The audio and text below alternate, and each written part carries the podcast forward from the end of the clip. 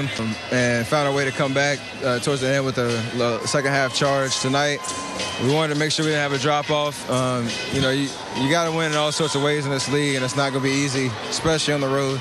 So, uh, you know, they hit some crazy threes down the stretch, but we, you know, made free throws in the end, got, got one or two stops and made it happen. You've been taking care of the basketball in Detroit, here in Brooklyn. What is it that happened tonight that turnovers really hurt you because you dominated on the boards? Yeah, I don't know. We were just a little loose with the ball. Um, started out in the first quarter, we had about six before the six-minute mark, so um, it's a good sign if we can figure out a way to win, uh, you know, with the way we started. And, you know, going to Charlotte, we got to figure out how to get back to that, you know, protecting the basketball making solid plays. On this road trip, you've been very aggressive looking for your shot and very proficient shooting the ball, particularly in the second half. But you came out tonight, looked like you were looking for your long-range shot. You got them off to a good start. What is it about your shooting touch now? You're under nice flow.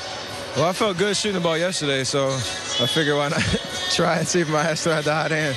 Uh, I made my first four, I think, and kind of cooled off. But just being aggressive, you know, they were playing off a little bit and just twisting transition and finding ways to get a jump shot off, and um, you know, it felt good.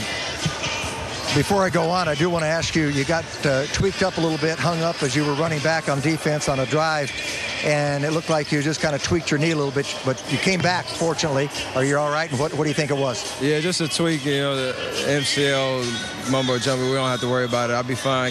Just a stinger. Uh, ran off in the tunnel, came back, played, and finished out the game, and I'll be ready for Monday.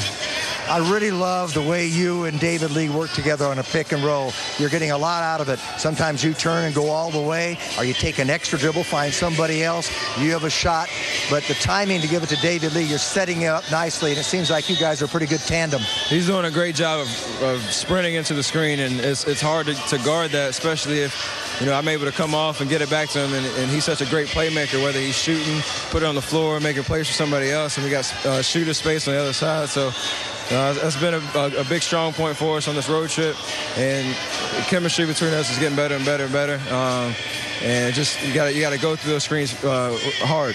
Well, congratulations on the win, Steph. We'll let you get going, but 3-0 trip and on the road to Charlotte. Yes, sir. My hometown, baby. Let's do it. Yeah, Steph's going home a little.